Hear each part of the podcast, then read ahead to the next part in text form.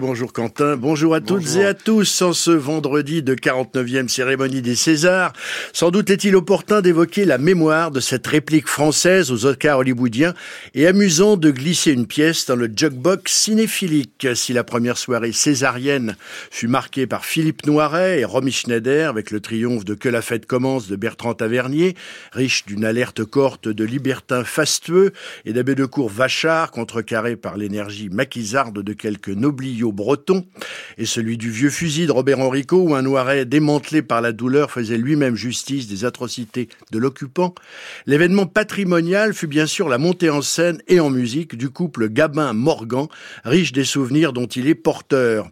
Au premier chef desquels six films entre Le Quai des Brumes, 1938, et Le Napoléon de Sacha Guitry, 1955, et une réplique culte, non pas le fort usé T'as de beaux yeux, tu sais, mais t'es belle et tu me plais. T'es pas épaisse, mais tu me plais. C'est le coup de foudre, le coup de bambou. L'amour, quoi.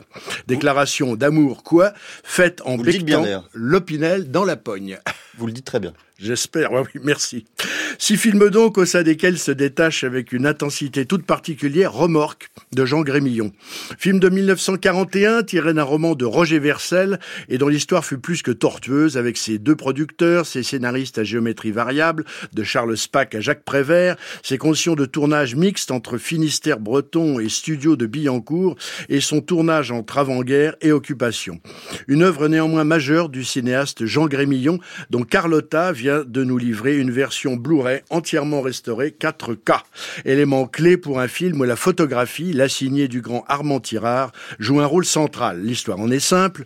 André Laurent, Jean Gabin, est capitaine du remorqueur de haute mer, le Cyclone, qui doit, un soir de noces, se précipiter au secours d'un cargo en perdition. Cargo dont le capitaine est un être aussi veule et cupide que sa femme Catherine, Michel Morgan, est une beauté solaire, émouvante et esselée. Suite à un autre coup de bambou, le capitaine Laurent entame une liaison avec Catherine, amour auquel la mort de sa femme, jouée par Madeleine Renaud, et l'irrésistible appel du devoir en mer mettra fin.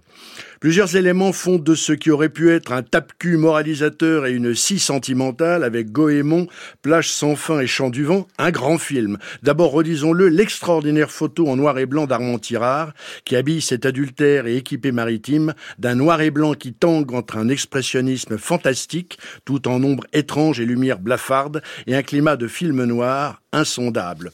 Le ton général d'un scénario, par ailleurs centré sur une histoire d'amour fou, Prévert se souvient qu'il a été surréaliste avec des dimensions fantastiques, proches de Cocteau, notamment l'arrivée du motard nocturne qui signale l'urgence d'aller sauver le bateau.